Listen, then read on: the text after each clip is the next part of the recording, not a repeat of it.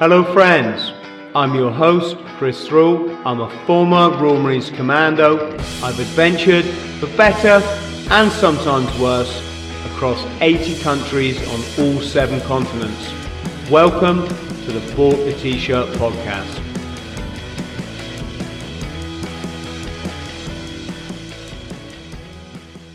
Frank, how are you, mate? I'm good, Chris. Thanks for asking. I hope you're well also. Yes. Even when I'm not, mate, I don't complain these days. I just shut up and get on with it. I do attempt that in all fairness. I do try. yes. I find uh, dwelling on stuff just makes it worse, doesn't it? Yes. My wife describes me as a, as, as a bit, well, actually not a bit complex. She says very complex, which it's okay when it's positive. It's not so clever when it's negative. But, uh, there you go. Mate, I think we're all a bit complex. Certainly, those of us that have got stories to tell. Yeah, yeah. I say that because just trying to chat on the podcast with people, when I get pos- podcasted by other people, I can't just tell a simple story because life isn't simple, is it? No, not at all. You know? no, no. And youngsters today, no, no disrespect to our younger friends out there, God bless you, but you're very used to having it snappy, little sound bites, bit of energy, bit something flashy, and the, the richness of sort of storytelling and letting it unfold is gone. Yeah. Do you remember the, the two Ronnies? Yeah, of course. Yeah, yeah. And a little Ronnie Corbett used to tell the joke at the end of the show. Sitting in his chair, yeah. Uh, sitting in his chair and his feet didn't touch the ground because he was tiny. and that joke, he would start and it would go on and on and on and it'd go all around the houses and then finally he'd get back to the to the thing that he started with. And yeah, that's like my life. I think a lot of the things of the stories that that we might tell, you've also had time to reflect on them as well. And if you've uh, if you if you've told them enough times, you can elaborate so much more because there's other things that you remember that you may not have remembered the first time you told the story. Mm. But uh, yeah, I take your point. Yeah, it's uh, funny enough in um, friends I know in the speaking world, they they don't describe it so much as speaking now as storytelling because you are actually telling stories, unless you're giving a, you know an actual lecture if you like. But but yeah, very much storytelling. Yeah, I was preparing for a talk the other day with the this the um the event managers. I think I left them a bit gobsmacked. I don't think they were. You, I don't think they're expecting my grungy story. Um, do you think, do we mellow with age or do we just change our behavior because we know it ain't the right way? Um, I think I started off from a little bit of a Christian uh, background, not in a heavy way, you know, not, not necessarily church every week, but certainly from a Sunday school, if you like. Mm. So I kind of knew the difference between right and wrong. Uh, I think my mother also did her best to teach me right and wrong, a, cer- a certain group of values, if you like. Um, and then I suppose, I suppose as time's gone on, you, it depends where you find yourself, and uh, you know, and you adapt yourself to certain scenarios. In some cases, it's peer pressure sometimes it can be respect that's given to you, so therefore you respond to that. Um, I've recently written an article. It's going to be part of a talk I'm going to do called um, the treadmill, and it, it, it, very much explains that that you uh, once you get on that treadmill, you don't tend to look to the left or the right or behind you. You just keep going. Of course, you don't question how you got on that treadmill. You, you sometimes it's other people have put you on there. Um, and sometimes maybe you volunteer to put yourself on there. But once you're on there, it's uh, it, it, can be very very difficult to to hit the stop button. You know, and when you do, and then you look at where you've been, you you get time to reflect. So yeah, possibly as you as I've got older, it's I think that's what's uh, writing a book. That's that was time for reflection. Even these podcasts. Uh, if I look back to the first one I did with with Sean, for example, I'd never done anything like that before. Um, then I did a second one with him, and then another, and then earlier this year with um, James, with James English. And when are you ever afforded the opportunity to observe yourself? Mm. I mean, the police have probably done it enough over the years, but um, but personally, unless you've been in somebody's video or been on their, you know, or on their phone, when have you ever had the opportunity to sit and uh, observe yourself or judge yourself? Um, that was certainly probably my first opportunity. And even, and even in that, say, 18 months, two year period, it's made me very, very conscious of what I say and how I say it. Uh, and who's going to pick up on that? Gosh, it's hard, isn't it? On the one hand, from the podcaster's perspective, I just want to say whatever the frick I want when I want to say it. I've got a stupid sense of humor because I'm ex-military, right? Even even I've realised now, even the Marines don't don't get all my jokes. so I think things have changed changed a bit, right? And um and it's funny, you look at people like Joe Rogan, who's on his show smoking weed and talking about mm. well, he's only he only does like um uh what's the word? hallucinogenic type of drugs. So he's not into like the street drugs, you know, coke and speed and all that sort of stuff. But even so, you know, he gets away with talking about quite a lot, right? But he used to talk about even deeper, and it's why a lot of us love that show, right? Yeah, yeah. He used to talk about the moon landing hoax and and and Yeah. and thing things like the events in New York and this sort of stuff and all the kind of nitty gritty that young people that want to know what's going on in life really appreciate, you know. And then Yeah. one day, one day when suddenly he found himself with millions of subscribers, all that stopped, you know. Mm. Might have just been a, a, a chat he had with his missus and said, Look, I've Yeah. got the best show in the world. If I keep on like that, I ain't going to have it very long, am I, love? And she probably would have gone, No, Joe, you won't. So cut out the conspiracy stuff and, you know, talk talk about it. I was going to say talk about shit, but it's, it, it, it, it doesn't, it does make you wonder. You're right. You're Well, right. I'm very conscious. I made a comment in, um, I think it was, I think it was during a podcast with James English, and I started to get a bit carried away. I started to kind of resort back to the old me, not not the current me. So I found myself speaking like I would have done 15, 20 years ago, maybe and I made a comment and I didn't explain it very well. And it must have come across as really cold and really hard. And it's not what I meant. It, it actually was trying to explain don't go down that same path because this is what you could possibly do. Mm. Um, and I didn't understand, explain the whole circumstances. Damage would have been done to a building, not to human beings. Yeah, I got you. Across. And consequently, what happened, somebody who'd seen James's podcast, he formed a Sunday paper um, in Belfast.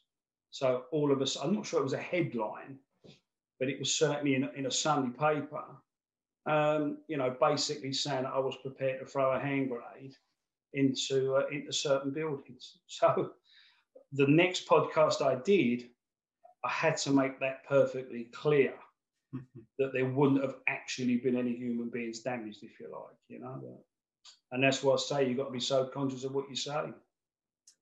Yeah, the good thing about podcasting, though, especially with someone like James or Sean, is if you did make a boo boo, and I just mean, you know, you're chatting. That's what you're doing. You're you're Yeah. you're chatting like you would to a mate in a pub.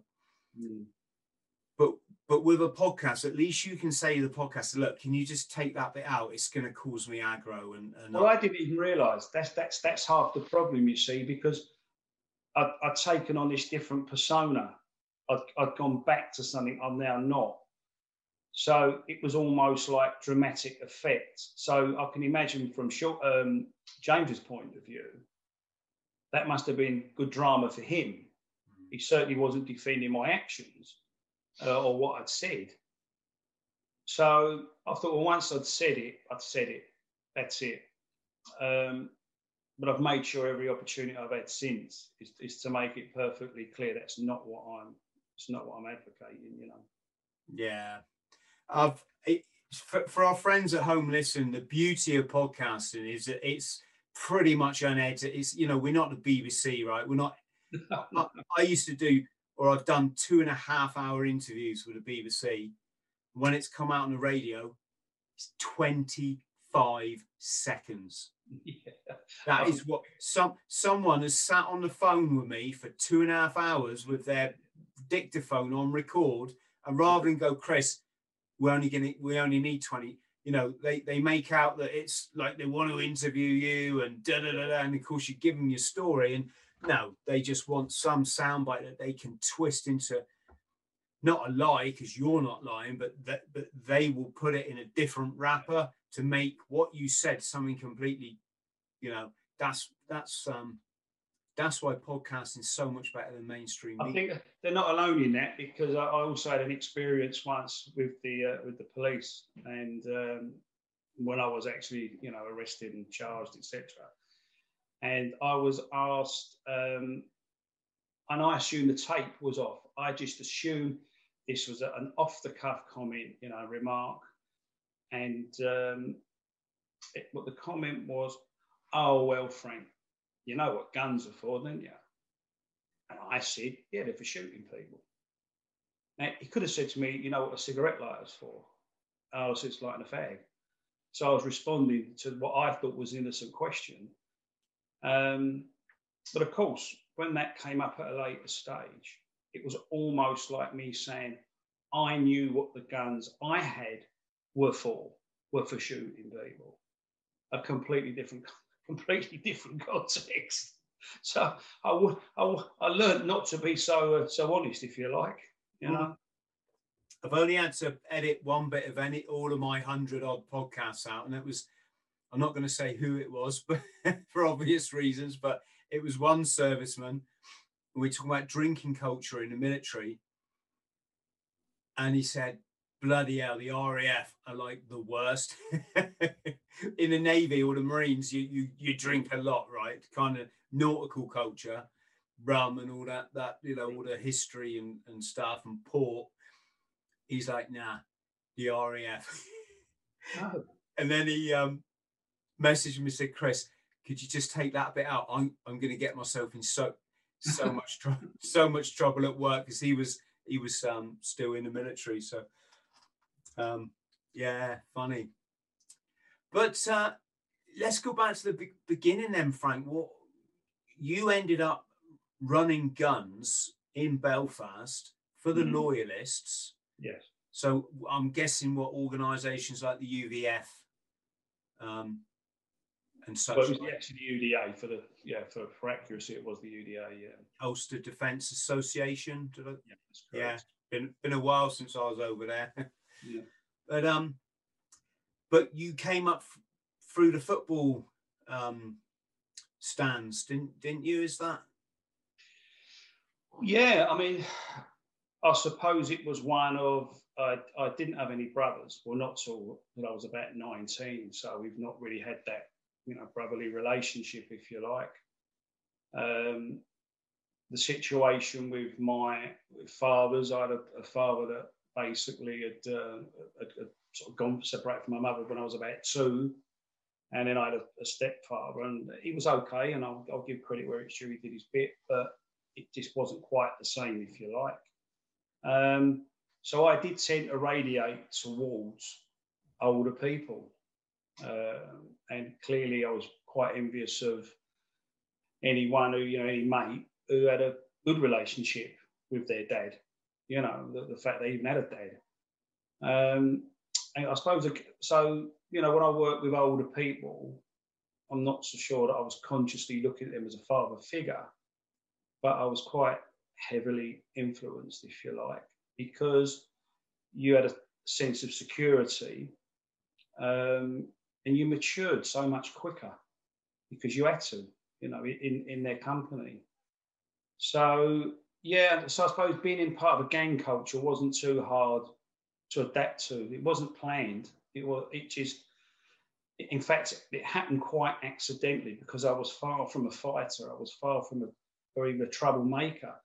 What most kids would get up to in the local community, yes, yeah, pretty innocuous stuff. Um, but an incident at a football match when I was 14 uh, up in Manchester, Tottenham were playing away to Manchester, I'd got on my own, which was a strange thing to do in the early 70s because, you know, anywhere up north was pretty tough.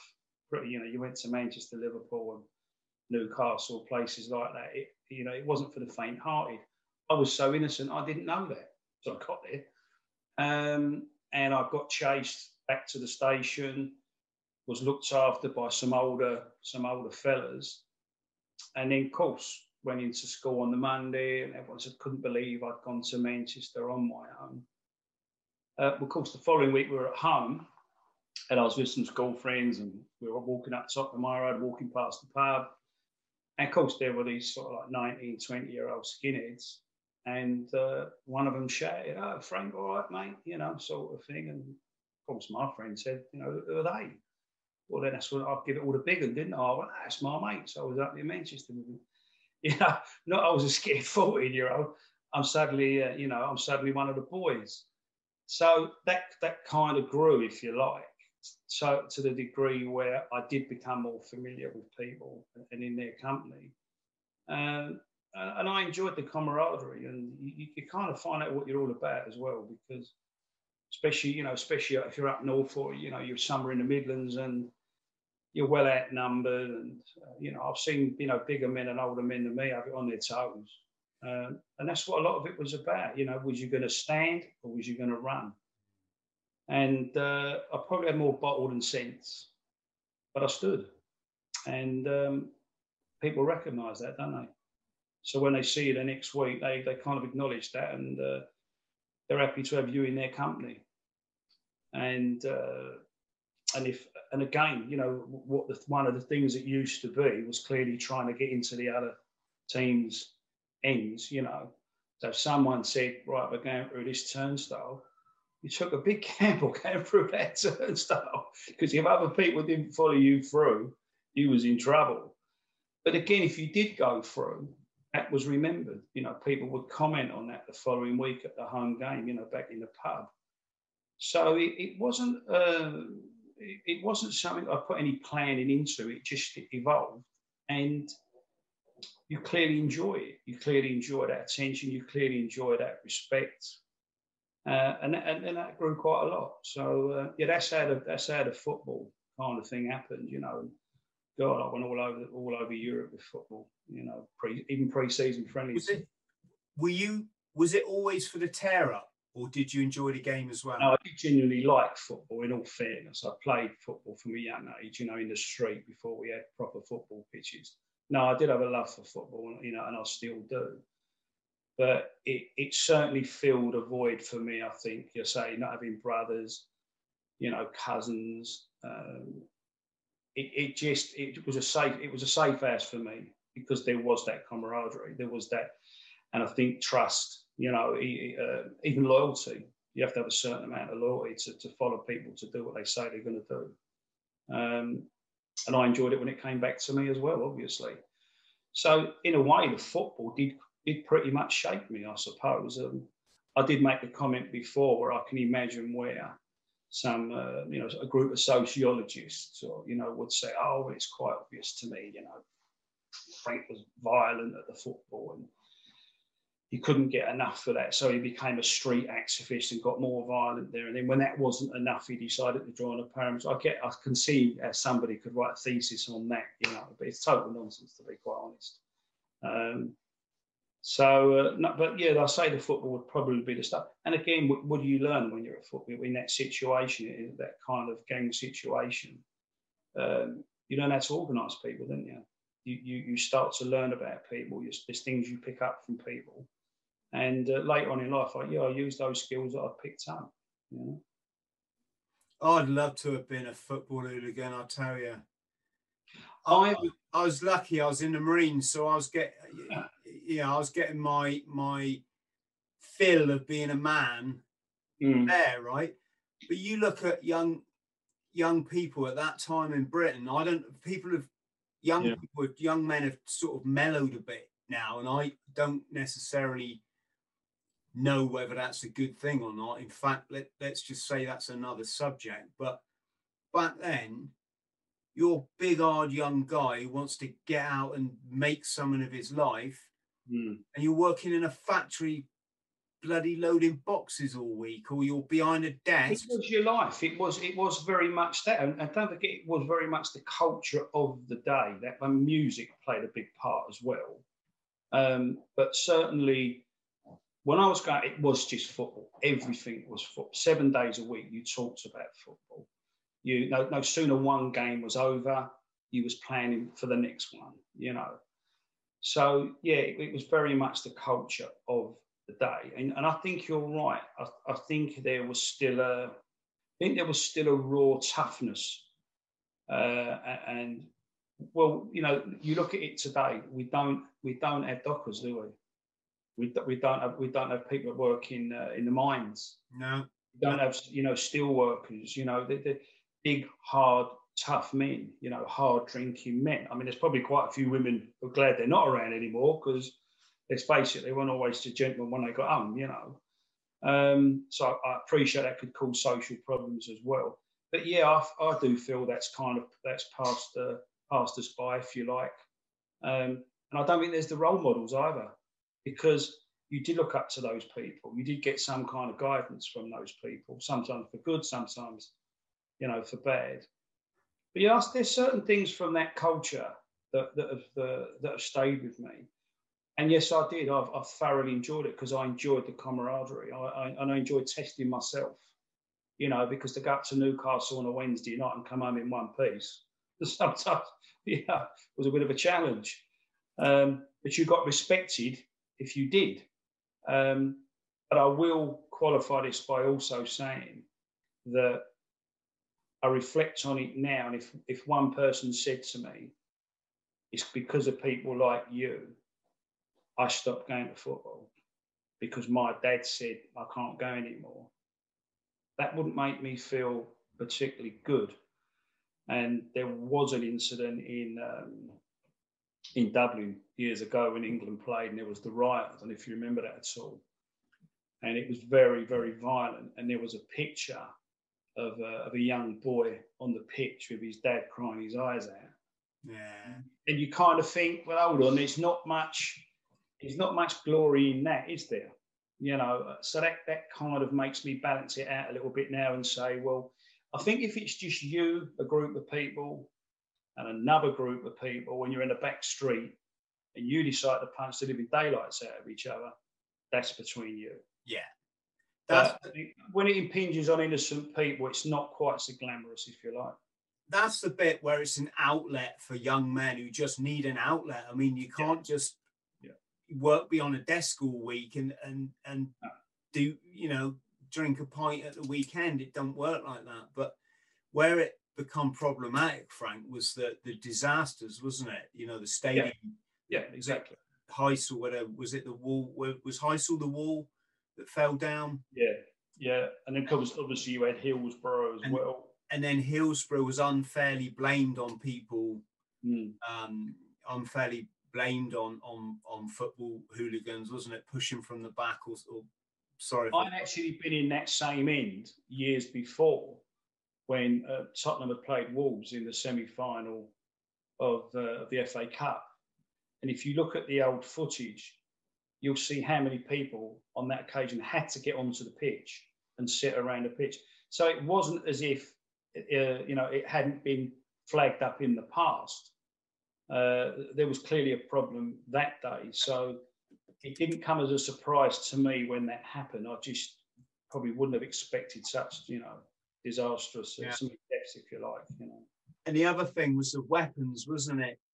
Even down here, people started, they used to stick two razor blades on the end of a ruler.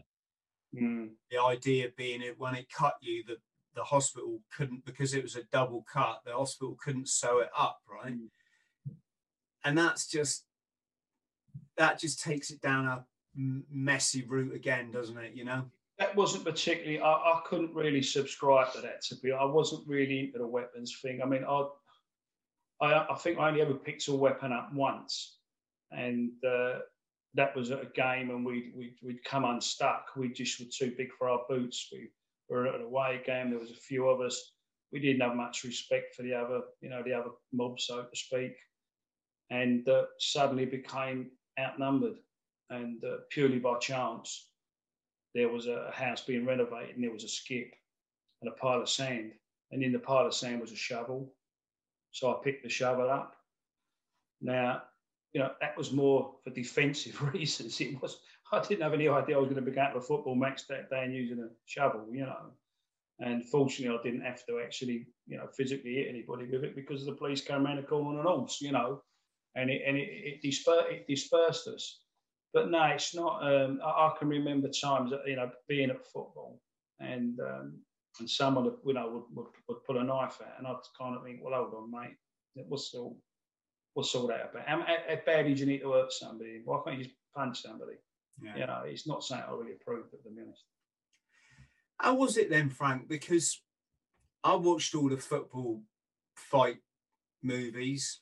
I'm trying to avoid the word hooligan because that was a real media word, wasn't it? But I watched all the films, and it just seems to be young lads that just want to get stuck in and have a go. They don't. They don't seem particularly skilled in the art of fighting. Was no, no, not no. And um, I, I knew plenty of fellas who probably, you know, a straight one to one would have, would probably beaten me. You know, I make no bones about that. But whether they had as much bottle as me was a, was a, was another story. Um, so yeah, you could you know you could get you could attack another crowd of fellas, or they could attack you. But clearly, while you're punching one fella and he's punching you, someone's punching you from the side, someone's punching you, someone's someone's kicking you. And in the days when it was literally hundreds onto hundreds, you, know, you, you didn't know where the next punch was going to come to. But that's what it was about. It was whether you stood there and accepted if you were going to get a clump, well, you know, the other geezer was going to get a clump, and that was it. To me, that was fair. That was fair. And as I say, the introduction of weapons wasn't really, you know, wasn't my cup of tea, to be honest. Um, when you see the Bruce Lee movies and he's got, he's taken on for 30 ninja assassins, right? I know ninjas are from Japan before anyone tries to correct me. But when you see that fight scene, you think that wouldn't happen. One guy would just grab him around the head and, every, and everyone would just jump on. I think I've only ever seen one. I think I've only ever seen part of one Rambo film, and I remember him standing in the village. He's completely surrounded by people with machine guns, or maybe they're just ordinary guns, or maybe not machine guns, and they all fire at him, and not one of these bullets hit him. So I say to myself, "Well, where have them bullets gone in?" So if you're in a circle and you're shooting inwards and you're missing him, surely you're shooting each other, but not one bullet hit him. So I take your point. yeah. So you young lads, Saturdays come around. It's yeah. ma- it's match day. You're either at home or away. You're jumping on the train. Is everyone grabbing like tinnies from from the offie and? Well, yeah, normally, yeah, normally. I mean, there's times I've travelled by car because obviously the police were getting wise to what people were doing. We, we got to a stage where we'd organise our own coaches. Uh, so you could come into a town or a city for a different route, not necessarily the one the police had planned for.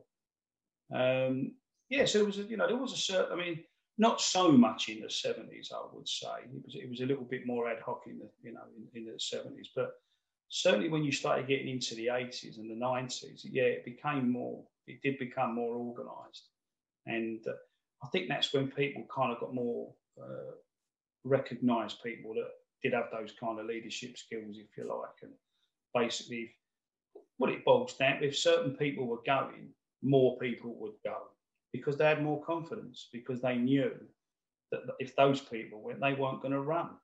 They, you know, they, I say it goes back to the to the standing bit again, you know. And um, but yeah, you know, look, some football fans have different experiences, don't they? I mean, in hindsight now, you know, yeah, it probably would have been nice to go to another club's, you know, social club, you know, stand and have a drink with them, have a chat. It wasn't the culture at the time. It wasn't that at all. Um, looking back, I say that maybe that would have been a nice thing to do, but, but it wasn't at the time, you know. What was your club, mate? Tottenham. I was a Tottenham fan. Tottenham, and remind us what what's what's their gang called? Well, funny enough, you, you used to be known back in the seventies by whatever part of the ground that you that you stood in. So you know, our, our popular end of the ground was the Park Lane. Uh, so we were therefore we were the Park Lane ends, you know. Yeah. And um, and when it became less gangs or mobs, as we would call it, it suddenly adopted the title firms. And then the names got more elaborate. So, you know, you, would have, you know, Chelsea headhunters and you know, Millwall the bushwhackers and West Ham ICF, you know, the Gooners had more than a, you know, a couple of names. They had um, the Herd and so on. And, and then for some mad reason, Tottenham started calling themselves the Yids. And uh, that goes back to all the years where uh, we were taunted because of the Jewish support that we did have, which was ironic because Arsenal had exactly the same amount. West Ham have got more than enough Jewish fans. Uh, but that was the that was the term they used to use against us. Mm. So it kind of got turned on its head, and people started saying, "Well, that's what they're going to call us. That's what we'll, what they'll, you know, we'll call ourselves." It's not personally, I think he lacks imagination. I think we could have thought of something a little bit more than, you know, a little bit more scary or a little bit more intimidating than that. But that's the one that's that's the one that's that, that's stuck. Yeah, and what and when the drugs came in, that must have added a load more excitement to it as well. Because well, everyone everyone likes the knees up. Yeah, I mean the casual scene is that my my generation, so if I started going in the late 60s, and then I grew up and I, I sort of went through the 70s. So our uniform, if you like, uh, the, the, group of fellas I was with, we wore donkey jackets, you know, council donkey jackets, inexpensive, you know, cost you nothing if you, do the right people. So if, you, if you're having a tear up, you're rolling around on the floor, you're not going to be worrying about a donkey jacket. You go and get another one next week, or if someone cut it or, or whatever. Well, of course, in the 80s and the 90s, when the casual scene came in, people were very conscious, weren't they, about how they looked. Um, and to some people, the look was more important than anything else. And then the music came in. Well, I was really too old for that. I, was, I, I think I was a little bit too old for that. Um, I was more Chas and Dave, if you like. Uh, I certainly wasn't into uh, raves and you know warehouse things and, and so on like that. And and I don't touch drugs. I don't touch drugs. So it's not really for me. It's not really for me. Um, but I but I did like a drink. Yeah, I did like a drink. You know. So as as much as I tried to stay as clear headed as I could, I did like a drink. There's no there's no mm-hmm. doubt about that. But um, no, it's not really. It's not. But that that culture kind of passed me by, and, and there was a time when I was, I was out of the way as well because I'd gone to prison. So again, I wasn't really caught up in it. So when I came out and people were talking about certain things, I was a little bit, well, what's all that about? Mm-hmm. You know, because I hadn't experienced it. But because I don't do the drugs, I probably wouldn't have experienced it anyway. You know. Yeah. Tottenham got a new ground now, haven't they? Yeah, it's quite impressive. I've been over there a few times now. Yeah, it's, it's, it's very impressive. But their old ground was that was pretty spectacular as well, wasn't it? Well, one side of it, what they used to call the shelf, you know, that that, that was quite a, you know, that was quite a nice bit of architecture. To be quite honest, you know, you got a, you got a good atmosphere from it. It's just it was the capacity was only thirty six thousand.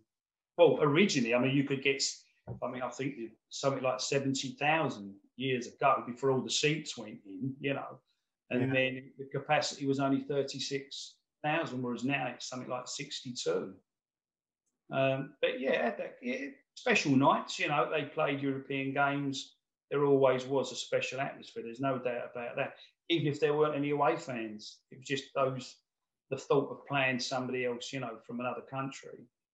Um, very vocal. People were very vocal. And I used to really enjoy it.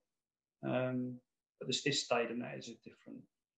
It's completely a different world. You know, the facilities that they've got at the stadium. Um, you can see they've modelled it very much on America. That you can see it's very much don't be in the local pubs or kebab houses. You know, come into the stadium two or three hours before the game or a couple of hours before the game. Come and eat here. Come and drink here. You know, come and buy your merchandise here. Not off the poor bloke down the road who's trying to earn a living. You know, selling scarves. Um, yeah, it's very much based on that, uh, like America, where they, they want you to come into the stadium. And plus, they stay open afterwards as well for a while. And they'll have bands playing and um, they'll keep the bar open. So, uh, yeah, it's a big money making machine, mm. I feel fortunate. I went, I think I've been to White Hart Lane once, maybe twice. Um, yeah, a bit of history there. Mm. Mm reminds me of was it Ossie Ardiles? Yeah, yeah. I actually I actually went to his first game for Tottenham. Wow. We're showing our age now, Frank. I know, and people always say, people always say, yeah, I remember it, Nottingham Forest away, it was one on. And I said that was not his first game. Him and Ricky Villa's first game was actually in Belgium, and they played Royal Antwerp. Ah. Uh, I was in a pub where I live, and a mate said it was a Sunday night, and he said, "Frankie, what are you doing tomorrow?" So we'll probably the same as what I'm doing tonight, standing over to drink with you, Bill. And he said, "Come on, let's go over the let's go over to Belgium." I said, "Bill, I've never been out of England, or probably the UK. Never, certainly never had a passport. Never been on a boat." And uh, we went down the post office and got a, a yearly passport. That we remember. We used to get a bit of cardboard you put your photo on it, and it was a yearly passport. And before mm. I knew it, I was on a disco boat over to to uh, Antwerp, and uh, Tottenham won three one. And I thought we were coming home, and uh, one of the boys said, "No, no, no, they're playing in Holland tomorrow, or the day after tomorrow. They're playing in Venlo, which army people know well because it's there's an army base in Venlo on the Dutch-German border." So it was that had never been out of the country. I'd suddenly been to Belgium, and now I landed up in Holland as well. So, uh, but that was that was technically the, their first game. Yeah. You're lucky you didn't end up in Amsterdam. That would have. Uh... oh, I've got some. No, I've had more than enough tear ups in Amsterdam. Thank you very much. And and as for Venlo, I don't know who's in charge of the army in Venlo, but whoever was, uh, his idea of giving all the army boys the day off so that they could go to the match was not a good idea. Because, you know, when a couple of hundred cockneys turn up in a town, they're not expecting to see blokes sitting at the bar, outside bars, in Newcastle shirts, Liverpool shirts, Manchester United shirts. so we spent more time fighting with the British Army than what we did with the, you know, with the Venlo fans, if you like. And it wasn't intentional, you know. But it was the fact that, uh, you know, well, they're United, they're new, you know, we just that having a tear up.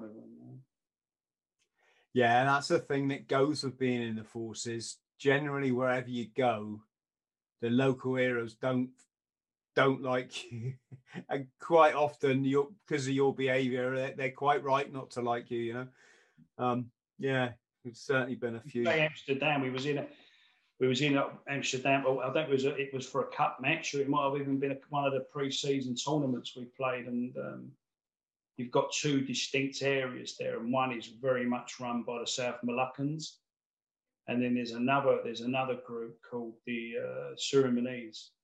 So they've they, so they've got their own distinct areas, and obviously where the you know the red light districts, and obviously where you know you go and get your drugs and so on. And um, the local Dutch fellas tend not to mix with them. You know, they tend to stay away. Well, cops, we didn't care, did we? When we got there, you know, we drank as much as we could and, you know, had a good old time. And um, when it came to the evening, well, it just it, it kicked off big time. And um, the irony is that for the first time I've seen this is that the police were on our side. And that, that does happen very often. the local police basically was saying to us, you know, no one's ever come here before and taken the liberty like you've just taken with them, you know. Mm. But uh, I know friends of mine that will remember, like you know, someone getting, you know, someone had an axe, someone had a shotgun. It was pretty, uh, you know, pretty airy stuff. People were getting thrown in the canals, and yeah, it was a, it was a, it was a mad time. But it's the only time I remember police officers actually congratulating us, you know. But there you go. Mm. And I remember, um, so Ricky Ricky, I can't remember, Villa, isn't it? Ricky Villa, yeah, Ricky Villa. Yeah. And Ossie Ardiles, when the Falklands kicked off. Yeah, that was awkward. Yeah. Everyone was calling for their blood, weren't they? Yeah, that was that was very awkward. That I mean, I know they, they went off the scene, didn't they? They got out of the way there, uh, which I suppose under the you know the circumstances. even then, I can remember thinking this shouldn't affect sport. you know, it's not not their fault, is it? They're well, not when you're thrown into something like that. I mean, as long as they didn't make, I think, as long as they didn't make any unnecessary comments, you know, which um, mm. to my mind they didn't. Uh, one was to my memory, I don't remember ever saying anything. You know, in mm. fact, I think they dealt with it quite well. To be honest, I think that's why the respect for them continued. You know? Yeah. So, you mentioned being in the neck. Was did that interrupt your football uh, violence career? I think I, I, think what tended to happen was was when I became more committed to the loyalist cause, if you like. Um, although in the early days I used, I did use football as a vehicle. There's no doubt about that. You know, I did collect money for loyalist prisoners. I did sell magazines, badges, etc.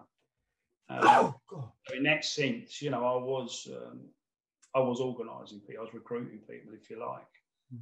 Very low key, in a low key way, if you know. But how did you get sold on the on the cause then? If if you, if you're English, it was it was one of funny enough. Someone said to me the other day, and I said, "Well, Countess Markievicz, who you know, uh, she wasn't very Irish, and uh, she's a, you know she's a hero to the Irish Republican movement, and uh, but uh, that was going back to the days of the uh, you know the uprising in, in Dublin, you know. Um, but it was a, it's a strange path because in my early teens, I was a young socialist for a while, and I but I didn't know that the particularly young socialists were actually part of the Workers' Revolutionary Party. Uh, and they were very, they were very, very middle class, and I didn't, I couldn't, I wasn't really comfortable with them to be honest. But for people that were so concerned about the working class, I couldn't really identify with them. It wasn't my version of being working class, if you like. Mm. You know, they were more sort of like Hampstead, Belsize Park. Uh, I'm, I'm Kentish Town, Camden Town, Somers Town. You know, very, very working class. So I couldn't really identify with that. Some of their terminology go straight over my head, to be honest. Um, and, and, clearly, they had, a, they had an international view of the world. So they were concerned about the students and the workers and so on uh, in, a, in an international context. Well, I was more worried about the bloke down the road. Mm. You hmm. know, our own our own workers, if you like, our own workers' conditions, and, and, and, and, clearly are unemployed.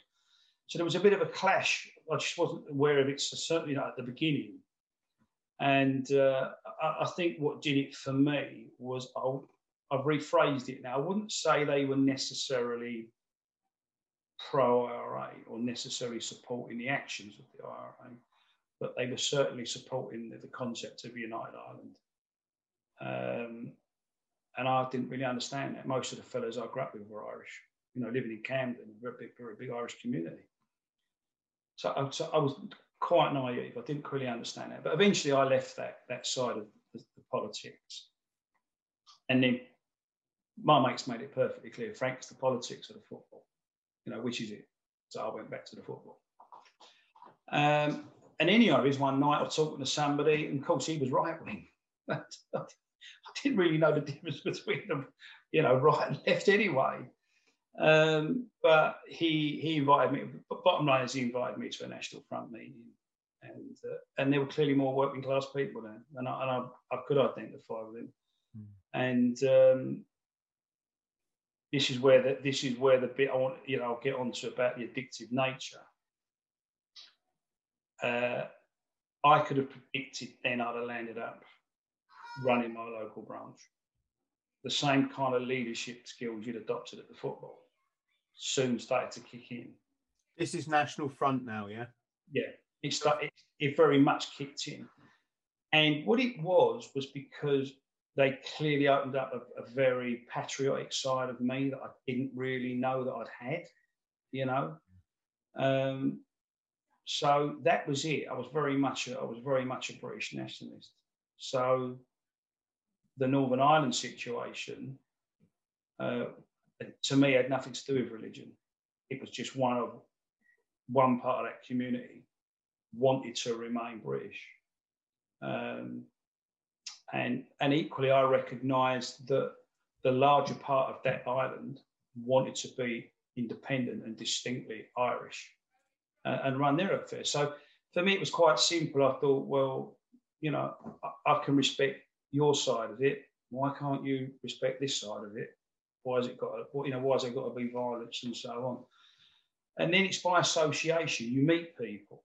You meet people from there, and then it becomes more personal because friends of people that you know or relations of people that you know are either killed or they become imprisoned uh, or they live in a they live in an interface area that's attacked on a regular basis.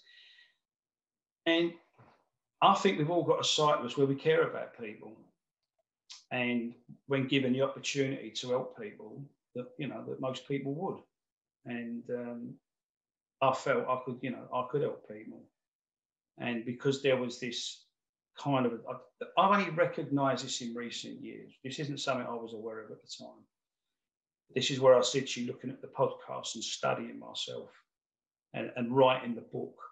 You know, when you start putting yourself into words and then you read back over, you think, is that me?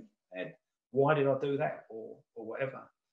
And so I wasn't aware of it at the time, but there's clearly been a pattern, you know. And once I get involved with something, that's it. It's this it's that treadmill story I was telling you. Once I'm on that treadmill, I see nothing else. It's, that's the task. And of course, once people give you respect, once people give you responsibility, you, you, you, you feel you've got to fulfill that. You don't want to let people down. And what, what I've also recognized is you lose yourself. You forget all about you. You don't see you. You don't identify you. You identify the position that people have put you in. Hmm. Um, and you know, if you don't fulfill that position, you're letting all those people down. But somewhere along the way, over the years, you've kind of lost you. You're not really sure what you're all about. And um, I said it. I said it a little while ago that any creativity that you may have had over that period of time, you've not used. You've not. You've not. You've not used it to your benefit because you've been so focused yeah. on on on some on something else. Look, don't get me wrong. Um, some of the comments that have been made to me over the year, you know, you, could, you can call them accolades if you like, the respect that's been shown, the trust, and so on. Um, I wouldn't necessarily change that, and I would say that there's certainly been a certain amount of kudos involved. Um, and that's easy to get carried away with if you're not responsible you also have to take into account that at different times you've um, you've been in a position where it's it's life and death. You know, you you could have had somebody shot. You know, you could you could have had somebody kneecapped. But I like to think I've acted responsibly, and I've not used that. You know, I've not um, used that position to kind of exert my power, uh, but just discipline within the group, if you like. Um, but yeah, you definitely you definitely lose sight of yourself. And but say between the writing the book and the podcast and having conversations with people, you, you you get a better understanding of yourself. Hmm. So you could quite possibly go back to Sean's podcast that I did. It wouldn't necessarily be the same podcast now because I've had all that time to study me and observe myself, question myself, and say, well, now that you've identified all of this, what are you going to do about it? You know. Mm. But I was very dedicated, Chris. I'm not making any excuses. That, that that's something I'm very, very, very clear about. Uh, Just hearing, um, it, it sounds like I'm listening to myself, Frank. If I was honest, um,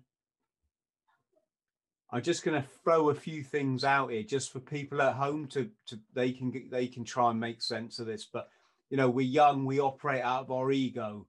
mm, come from a background where there's been insecurity in your family, which clearly you, you've experienced and I have, mm, you're looking for this hope, this um, mysterious home that's going to come and take care of you, give you a sense of worth, give you this importance that maybe that we, you know, we didn't have growing up.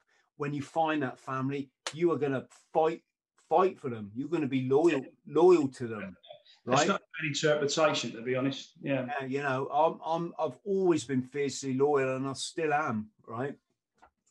Um you'd have to do pretty bad things to like lose me as a mate. Do you know do you know what I mean? Because I I think anyway.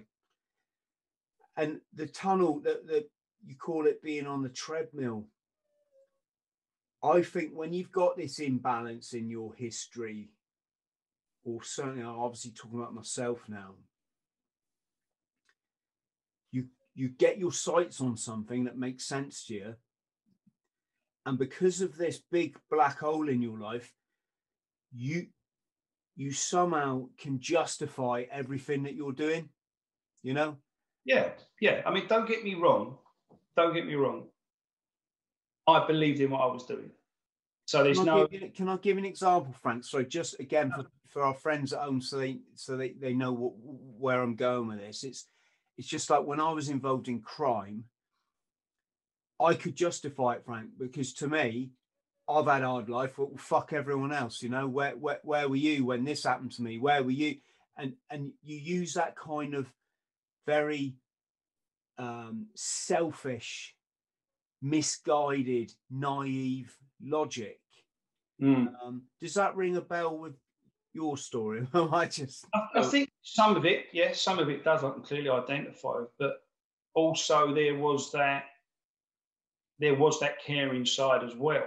So, so for example, if you're convincing yourself that you're fighting a noble cause on behalf of other people, you've given yourself the excuse to do whatever you want. You see, so that's where I say I'd like to think that I did that in a fairly responsible manner. But when, look, I'm quite fortunate, conscience wise. As far as I mean, as far as I'm aware, I haven't taken anybody's life. I'm not sure now if I had what state of mind I'd be in. Right. If you if you take me back a certain amount of years and ask me was I prepared to, then 100% yes. There's, there's, there's, I'm not going to make excuses. I clearly would have done.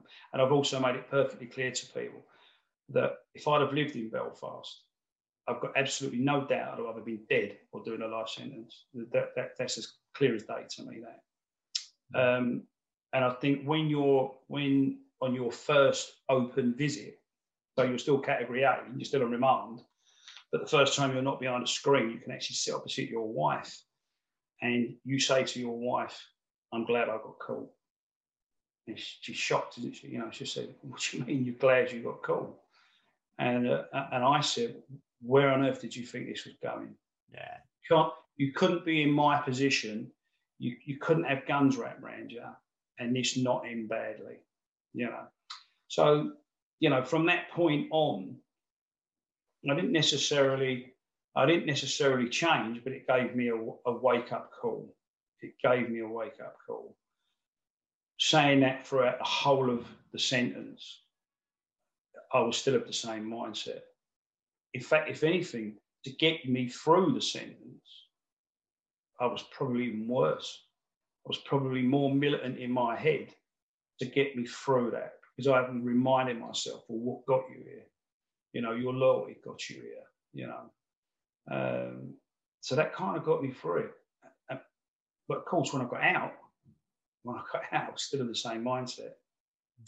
Where so did you do your time? Rehabilitation had gone, and certainly hadn't worked. Mm. But because there was no, in an offence, there was no attempt at rehabilitation. No one ever spoke to me about the offence. Um, and when I came out, I think there might have been people that thought, "Oh, that's it. He's done his bit." He's, and it, it, it, that wasn't the case at all. And, and, I wasn't a great supporter of the of the peace process. I, I didn't trust the IRA. I didn't trust Sinn Féin. Uh, I didn't trust our own politicians. Um, and equally, when I went to Northern Ireland, I could see lots of areas that were still being terrorised, you know, interface communities and so on. Mm. So I was in no mood for peace. There's, there's, there's, no doubt about it. In fact, within a couple of months of coming out and going over to Northern Ireland, I was I was at a social event, and on the night I was there, the bomb went off in, in Docklands. I think it was the 9th of 9th of February, 1996. And a chap turned to me and said, "Oh, Frank, this isn't good for the peace process." And I said, "Fuck the peace process. A bomb's just gone up in my city." Mm. I clearly still had that militant, had that militant head about me, you know. How did you what? What did you end up in the nick for the first time round? I'd only been in prison once. No, I've never been in prison once. I mean, sorry, sorry. I, I meant the first time you were you were having dealings in Belfast and you ended up in prison. What what was it for? It was I got caught in Birmingham with a bag of guns. I had um, I had seven um, guns in a bag, and uh, afterwards they retrieved the rifle as well. Um, so the charge was possession of uh, possession of weapons and uh, supply. I think it was supplying persons unknown with intent to endanger the lives of, of persons unknown. Mm. Yeah, that was the, that was the charges. So, at what point, were you starting to get a bit radicalised with mm. the with the with the the the loyalist cause? Yeah. Did did you start to step over the mark and or you know, do you know what I mean? Start breaking the law and putting your liberty at risk. What what did was? I think what started what what what started to happen was there would be there would be incidents in London where there'd been a bomb, or it might have been someone might have been you know, attempted assassination or whatever it be. A few weeks later, there would be a Republican march in London. So, for example, in January, you'd have the Troops Out movement in August, so that would yeah that would be the Troops Out movement. In August, you would have the Irish Freedom Movement would have their anti-internment march up in Holloway Road. So what started off as opposition to those parades, so that, by that I mean physically trying to attack those parades. I kind of got the realization, well, hold on, hold on. It's not exactly equal, is it? We're throwing a few punches, they're blowing us up. So over a course of time, it was, well, what are we going to do about it? How we're we going to go about it? You know, we had no roots there. We had no connections with, uh, with any paramilitary organisation. Um, but we made contact with somebody that was a conduit to people in, in Belfast. And eventually we, we made a meet with the, the appropriate person in London who represented, you know, the Ulster Defence Association.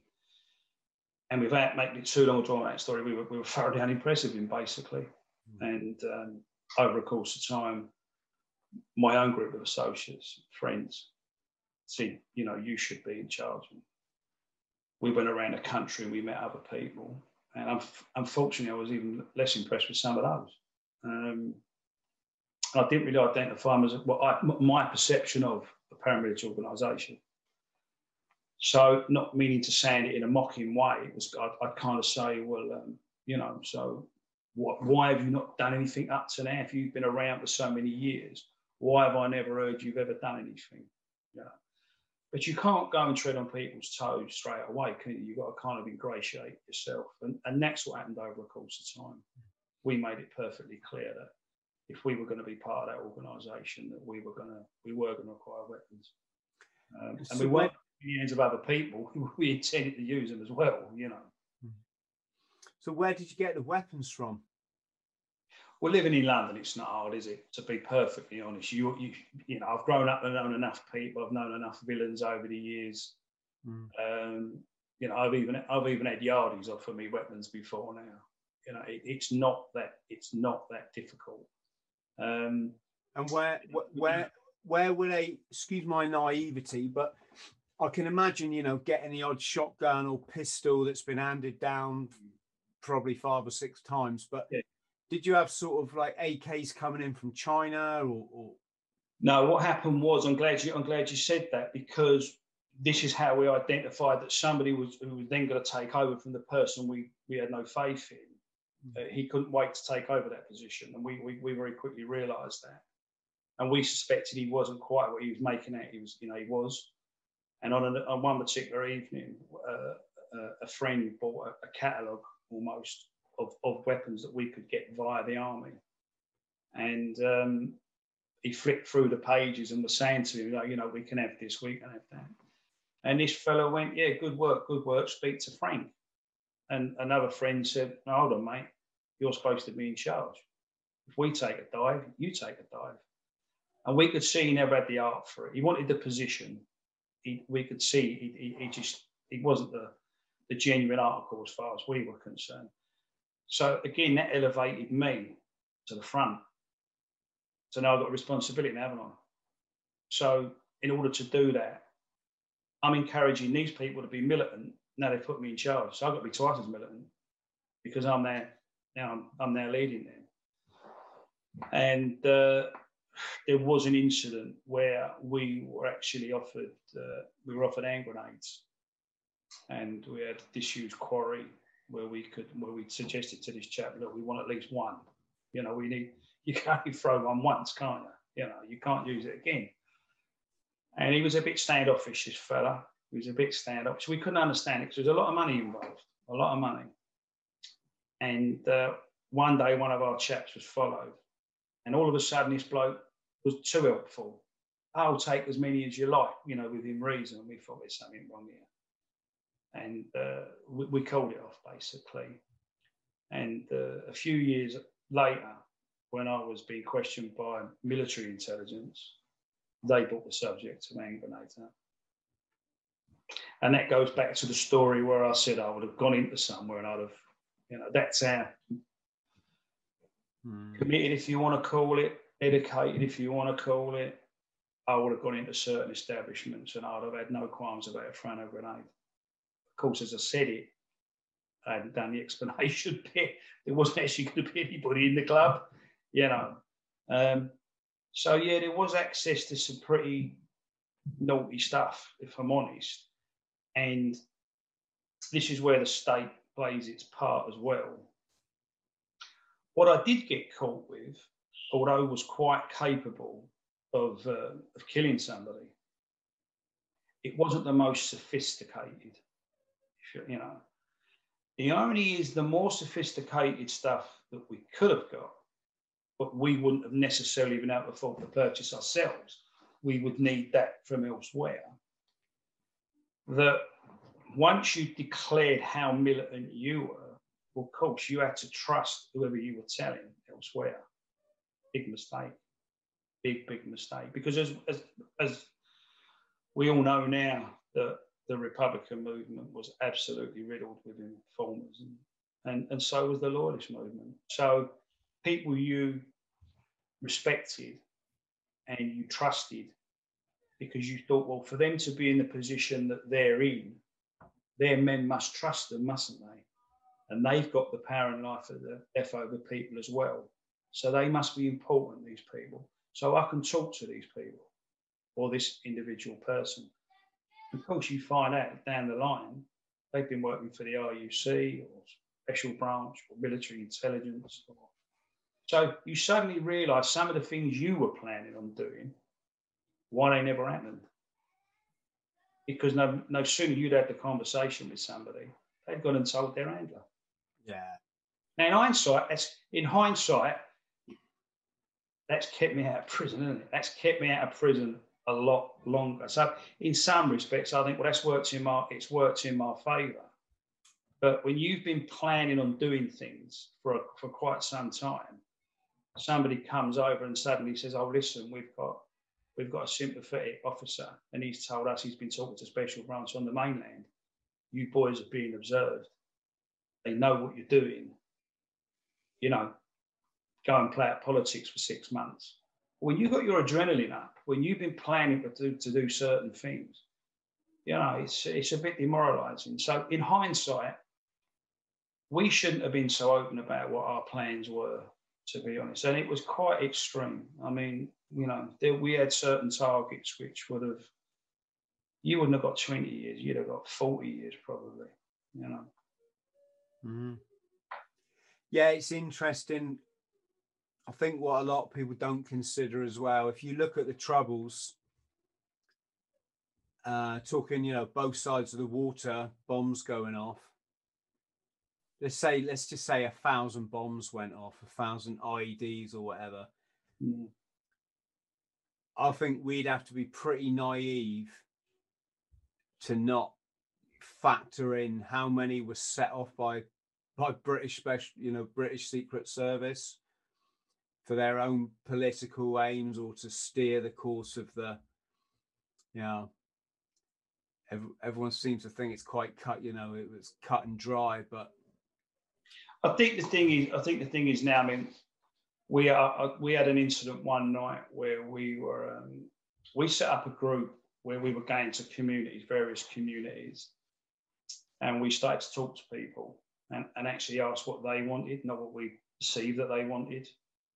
And uh, we had an incident one night where uh, um, we sat around with a group of women in a community centre, and one woman was describing how she lived in like a bungalow and she couldn't distinguish between whether it was a brick hitting her roof or a petrol bomb.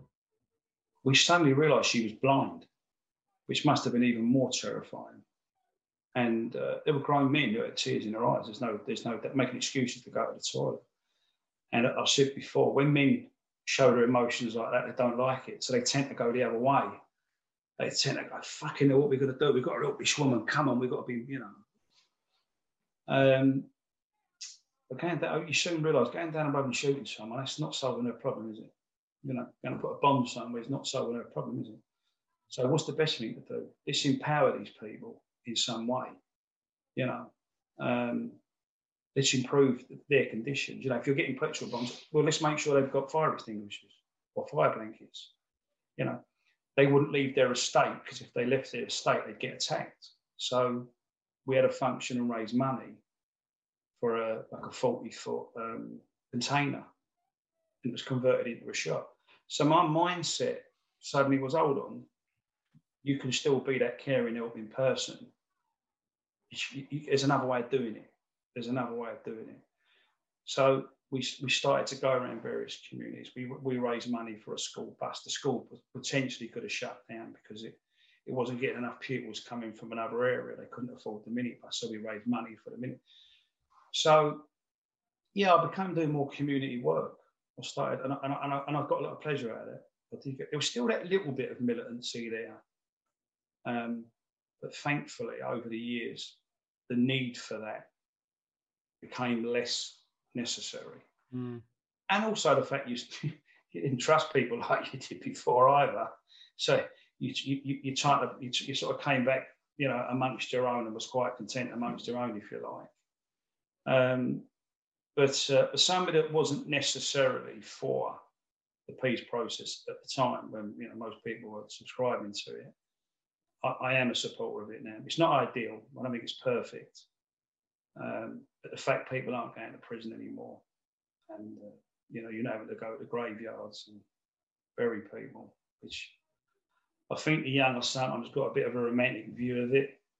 You know, they look back on it. They might want to be like their brother was, or their uncle, or their dad, or their granddad. You know, I, I get it. I do kind of get it.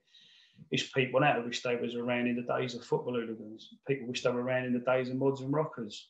You know, it's all right being nostalgic about it, but this was far more, far more dangerous and far more sinister. You know, mm. um, and and, and it, it, it's not nice. It's, it's just not nice. And, and it turns you into someone who you look back and you start, you know, criticizing yourself in some way, or analyzing yourself certainly. Mm. You think, would I have done that? Would I have been capable of that? And of course, it's difficult for me to call somebody else, what well, they were terrorists. We were freedom fighters, they were terrorists. I'd have done the same as them probably. Maybe not some of the more, think was some of the things they did, I thought was a little bit too grotesque, to be honest. But was I any different? You know, and, and, and as someone very well respected, he's no longer with us, did say, you know, no side is, was exclusively right, none was exclusively wrong. So I, I kind of, that is kind of my mantra. I don't claim to be totally right, and I wasn't totally wrong. Mm. Can we just talk a bit nit, nitty gritty, Frank? Um, yeah, sure. I we, how, how many, how much time did you spend in Belfast? Were you, were you there years or oh, regularly? I was there quite on a quite a regular basis. Yeah. And we, can I ask, without obviously getting yourself or anyone in trouble, what what sort of area was Ty, Ty, Tiger Bay was a Protestant area, wasn't it? Yeah, Tigers Bay. I know I know Tigers Bay. The first place I ever went to in the, in the mid '80s was, was uh, Lisburn, which was just south. It's just Lisburn, yeah of Sh- um, Sh- Shank Shankill was Protestant. Shankill was west. That, that's that's West Belfast. West Belfast, Shankill Road. That year I was there was when there was a fun run. The army did a fun run in Lisburn, and there was a bomb under a vehicle. Um, yeah, that was that was that was that wasn't a nice occasion at all. I, I was over, actually over there that year when it happened. Yeah, that doesn't sound like fun. A fun run, does it? No, not at all. Not at all. Most areas over a course of time. Um, what years? What years were you there, mate? Mid eighties was the first time I went. Mid eighties, yeah. first time I went. Had the had the Gibraltar three been shot by then? No, no, that came after. That was about eighty seven ish, wasn't it? That, that was just after. I, I, I was going just before then. Yeah. Yeah. Gosh, I'm just trying to gauge because I was there in what 80, 89, mm. of similar time, and well, I was going from the mid 80s up until 90. Well, until I was arrested, 93, May May 93. What sort of atrocities did you see during your time there? What acts? I saw the aftermath, you know, but mainly it was the aftermath, the feeling of people uh, the loss of some people, clearly the anger of, of, of people as well, you know. Um, it's strange because the first time I did go, I went with somebody else, and many people have said this since after they've been the first time. I think you're overwhelmed by the sense of Britishness that they are so proud to be British. They're so proud of their their history, their, you know, particularly the Somme and, you know, the First World War. Uh, they are ultra proud to be British. Well, yeah, of course, I've met people back in, in London who were proud to be British, and uh, myself to a certain degree, but not like this, you know. And I've never seen so many Union flags in my life. So it was very welcoming. People were very, very friendly. They loved the, the fact that you'd come from London and to spend time with them. Um, yeah, it was quite easy to fall into, to be honest. Mm. Um, and I've and I've you know I've had friendships from from that first trip that, that, that are still here today. You know, um, I've stopped a guy in the Ardoyne, right, and he's driving a like an old Cortina or Sierra or something. And I said, "Can I you you stop him and he, and he winds his window down. So can I have a word, mate? Yeah, sure, mate. And he's fucking from London somewhere, right? And we're chatting, and this guy's like oozing Cockney friendship. You know, just it's all good. It's well, you don't live in the Ardoyne as an Englishman. No, no, no, no. You might in Green, which is kind of like part yeah. of without having some serious connections. And I think he was married to one of the top players' sisters, oh, sisters, oh, right. okay. sisters or something, right? Yeah. Um, and so when we p checked him afterwards, or when I p, p checked him while, while, while he was stopped there, it, it, it comes over, yeah, you know, affirmative. So this is a IRA player. Yeah. And of course, by that, they're I guess a lot of people are just affiliated, aren't they? They're affiliated. They're not actually soldiers or whatever. Um, we used to get stopped sometimes. We'd be in a, you know, we'd be in a, a taxi, we'd be in a cab, and the army would stop us. Of course, they'd get a shock because sometimes uh, the soldier would be from London, you know, so they're not expected to, to have the window wound down, and we go, "All right, mate." And all of a sudden, the soldier goes, "What the fuck are you boys doing over here? Like, I've got to be here. You know, I'm in the army. I'm, you know, I'm doing my service. What the fuck are you doing over here? Like, you know." So yeah, we had some uh, we had some some fun experiences. Were you there when the signallers were executed? I wasn't physically there, no, but I remember the day we've discussed quite. Oh God, that was just Woods and Howes, wasn't it? Woods and Howes, yeah. Yeah, yeah. Yeah, just very uh, bad period. That was that that those those those few weeks were, uh, were, were a very very uncomfortable time for everybody. I think because uh, the gloves were off, weren't they? The, the gloves were off. That's well, sure. we we were doing our pre-island build-up, and when we were doing it, so for people listening, before you go on a tour, a operational tour, you do your training, and it's called build-up. Um, obviously, you do it in all areas of what you're expected to go and fight or, or be involved in.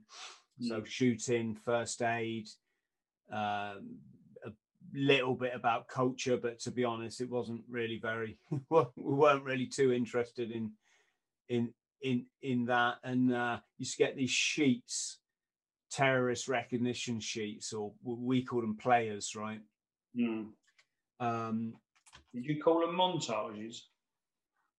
They might well have been.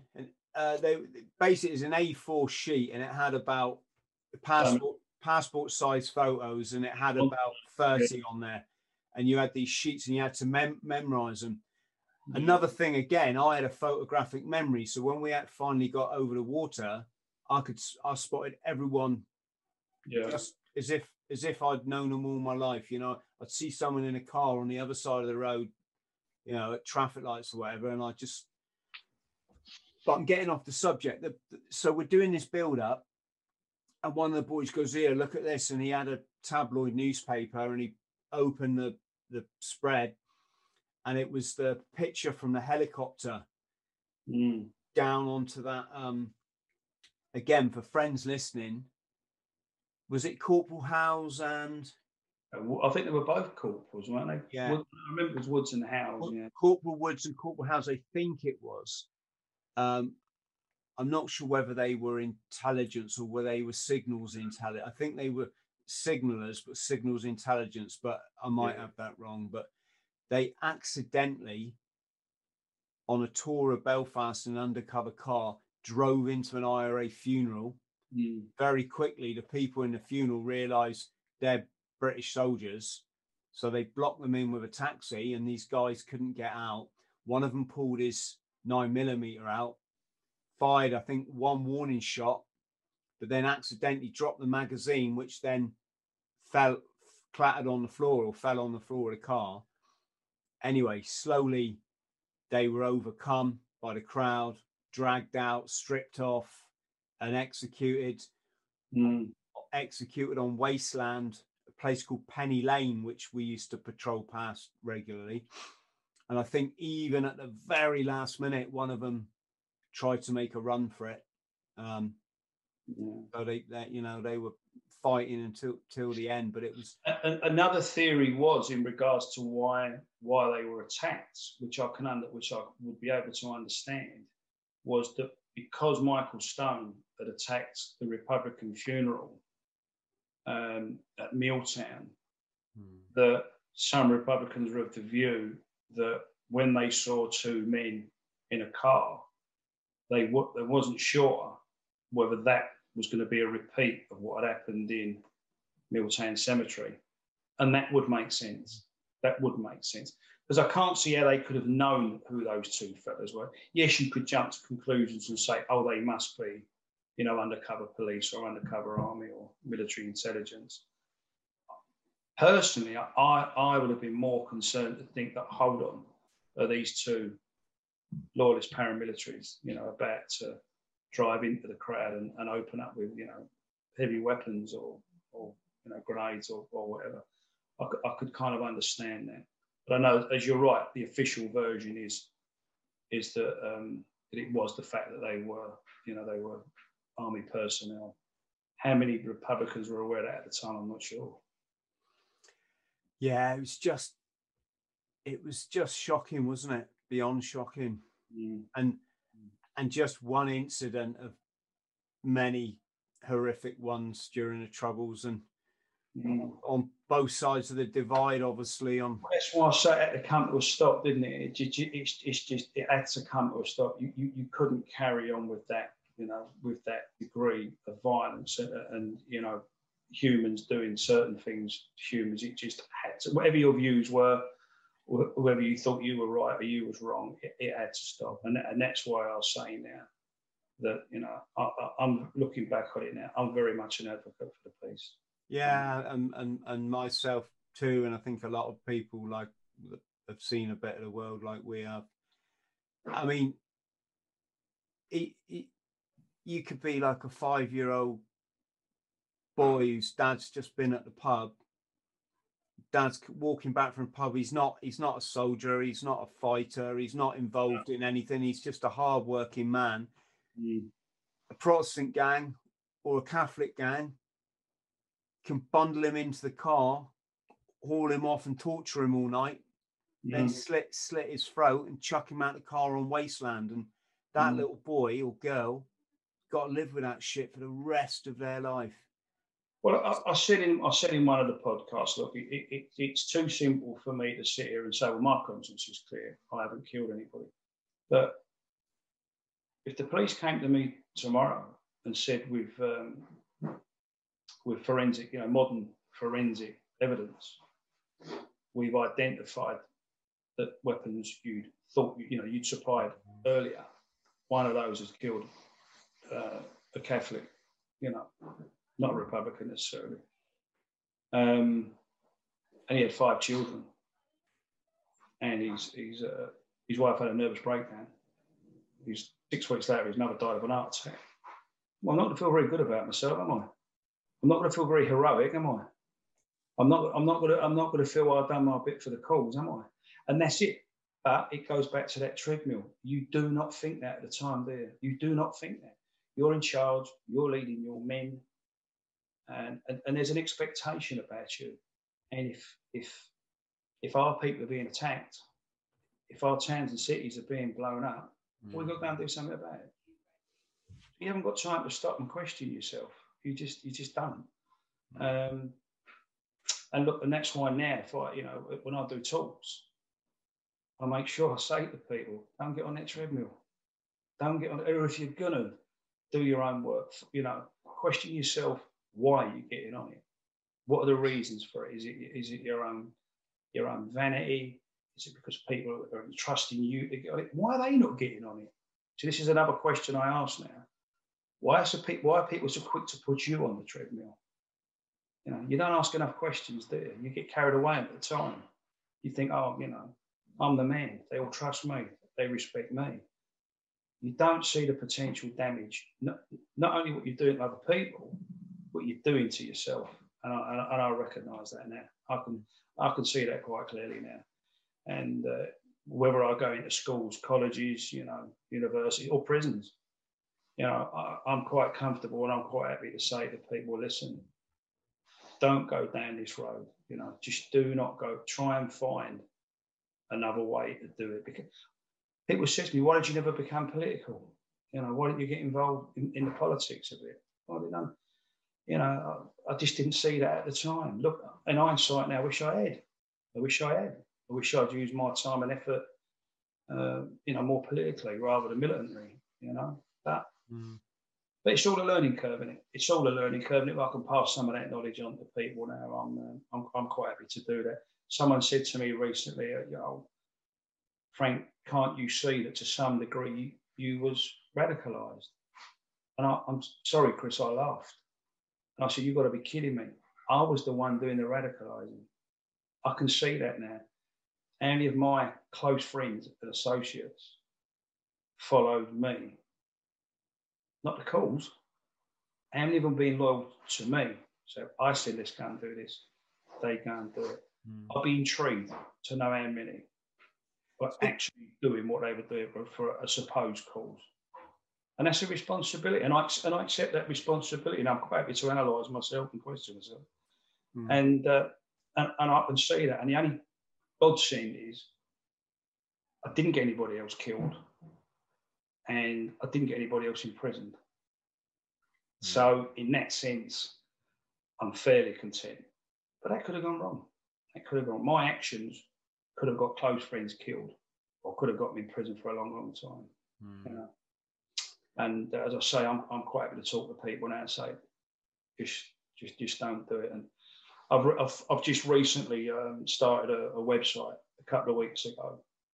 I've got a website, www.frankportinari.com, and uh, that explains where, you know, 1993, um, I was in Winson Green. You know, I've been arrested in Birmingham. I was on category A in Winson Green. Yet in May 2011, I was at um, state visit in Dublin, where the Queen was present. So there's the change. You know, there's the there's the transition where I'd gone from being militant to doing things in the community. I mean, the Queen herself didn't invite me, obviously, would be, you know, but clearly there was um, there was clearance. Someone had recognised what I was doing, and there was clearance for me to be able to go. And that was the first time that a royal, a British royal, stepped foot in Dublin for 100 years. It was a very, you know, historical occasion, and um, a very surreal one as well. Very surreal. That was fairly recently, wasn't it? In the last couple of years. 2011, and what it was was to, Ah, okay. to remember the 50,000 Irishmen who'd fought alongside Britain during um, the First World War, and of course had come back and been totally ostracised. Uh, couldn't get work, couldn't you know find places to live because they fought with the because they fought with the British. And uh, thankfully now, because of cross-border community groups and, and so on, um, eventually Was that the Second World War they fought? fought? the first. No, it was the, it was it was the First World War. But I mean, obviously we fought fought together in the Second World War, but it was mainly the First World War. And I say they were just completely ostracised from society. Mm. And fortunately now, I'm saying it was surreal because you had Irish Army, you had British Army, you had the tricolour, you had the Union flag, you had both anthems, you had the President of Ireland, you had the Queen, Duke of Edinburgh. Um, yeah, very historical occasion. So from, from a personal point of view, you know, 1993, it's Her Majesty's pleasure. Uh, in, in 2011, I'm, I'm getting invited, you know, with a nice embossed card with, you know, Her Majesty would like you to be in in, in Dublin on a certain date. So uh, yeah, there's been a, a strange journey, that's for sure. Yeah. Yeah, well, you've got, you know, you should be proud of you. Proud of you. Well, I'm sure you are, Frank, you know. Well, there's more to go. There's more to go. You know, there's uh, there's there's more there's more to give yet. And funny enough, um, a few people have suggested that I that I do a podcast, and I've never had, really had the technical skills or the opportunities. And um, in the last couple of weeks, uh, I'd suggested a guest who I thought was a very very good guest uh, to somebody. Um, I had to get in touch with their secretary, if you like, sent a couple of emails and got no response. And uh, I was a little bit put out, to be quite honest. I'd rather have had, oh, this isn't really somebody that we want, or at least a response of some kind. Um, and then that kind of put it in my head, well, do you know what? If you don't want to interview this person, I'll interview them Mm. and the chap who's, who designed my website um, has, has got the equipment and, uh, and, and has basically made a commitment. And um, I found a sponsor to help me with the first few episodes. So, uh, frankly speaking, we'll be uh, on air sometime next year. oh, brilliant. Yeah. Brilliant. To give it a go, yeah. Yeah. Yeah, it's uh it's another part of the journey, isn't it? it's uh, Yeah, because hey, there's nothing bad about it. Well, the thing is, you see, if people only know your past, they're, they're going to judge you now on, on that past. So people still refer to me as that football hooligan. People still re- refer to me as that right wing activist. People still refer to me as that loyalist paramilitary. Um, particularly the media. The media just do not let go and they just regurgitate the same old rubbish. Journalists do the same people have written books where I've been mentioned in, they've got my name wrong, they've got the sentence wrong, they've said I've had a drugs conviction. They don't come and speak to me. They don't ask, they don't check, you know. And um, that's why I wrote my own book. That's why I wrote my book. I thought, well, you're going to get the truth from me, one way or the other. You know, the good bits and the not so good bits. Um, and I'm just writing another one now to finish off the story uh, to show some of that that transition. You know, how's um how did Sean get involved in that? Is my opportunity. Yes, please do. I was I was just going to read the name out. Yes, I wasn't being rude. It's called it's called left right loyalist from one extreme to another, which pretty much sums me up because I've gone from one extreme to another. Um, Sean invited me along and um, it, clearly, you know, you've read the book. And uh, from that, um, Sean said to me, um, had I considered doing another book? And I said yes. He couldn't believe that I didn't have the book on Amazon. He, he, so he said to me, look, um, would you mind if I rebranded it, so to speak? So if you go on Amazon, you'll see that cover, but you won't see that title. Mm. Uh, it says loyalist paramilitary gun runner uh, from extremism to prison. Uh, so he'd be very helpful, Sean, very helpful. Uh, he invited me back again for a second podcast. And then earlier this year, uh, I got invited by um, James. So. They didn't try and borrow money off you, did they? no, no, they didn't. No. no. Yeah, now those two have been responsible for really um, supporting a lot of us, haven't they? You know, yeah, yeah, credit yeah, to get our stories out, and and it's a big old thing when you hit one of those big podcasts. Yeah, you know, your life is it it's it it really helps you on your way. So I've got a, a, a debt of gratitude. Yeah. Um, yeah, I think yeah, between them, yeah, they've they've they've given me um, a confidence to talk more publicly. Saying that, I am um, associate member of the um, Professional Speaking Association. Very early days. Uh, I've got a very good mentor. He's been he's been guiding me along the way. Um, unfortunately, of course, there's not there's not been meetings. We've had to do everything via Zoom, but that in itself is an experience as well. Mm. Um, and I'm fairly confident next year that again, depending on the climate, you know, appreciate companies have obviously got budgets um, and they're probably going to stick to speakers that they know rather than take a gamble on new ones. But saying that, if there want to be new stories um, and, um, you know, new lessons to learn, if you like, um, and, and, that's what I'm doing. I'm, I'm, I'm saying to people, like, you know, if you want if you want to listen to different experiences, different stories, and uh, and, uh, and and learn something from it as well, whether that be uh, you know speaking or training sessions or whatever. And I think the podcast will help. I think to uh, to sit and talk to people. And again, when I was in prison, I was a listener, so you learn to talk to people, not necessarily advise them, but you learn to listen to people. So I'm quite looking forward to throwing the questions out and, and wait for people's responses, you know. So, Frank, people can find your book on Amazon. Yep. i am going to put a link below our our video. Um, where else can they find? Someone wants you to come and speak. I'll I'll put that link as as well. But what's the company called?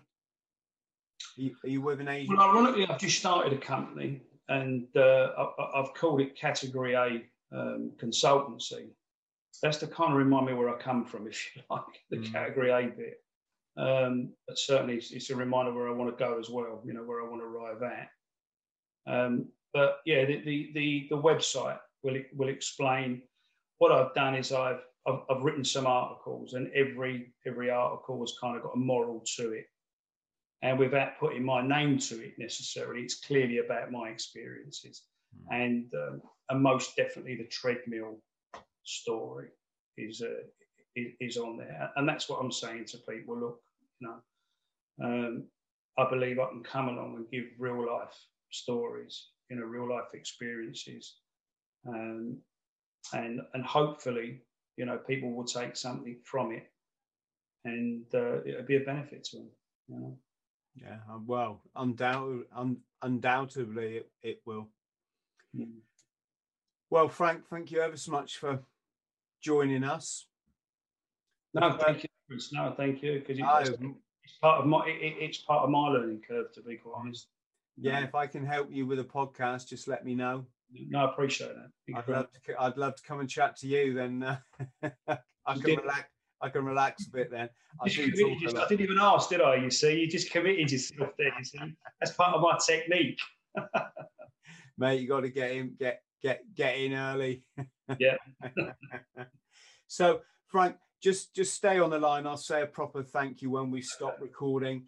Um, so, massive thank you again. Thank you.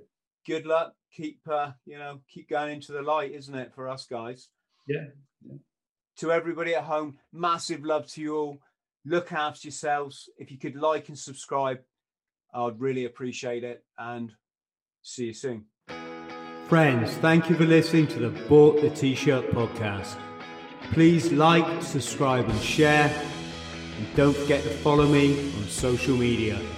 Username Chris Thrall. Instagram Chris.Thrall. Thank you.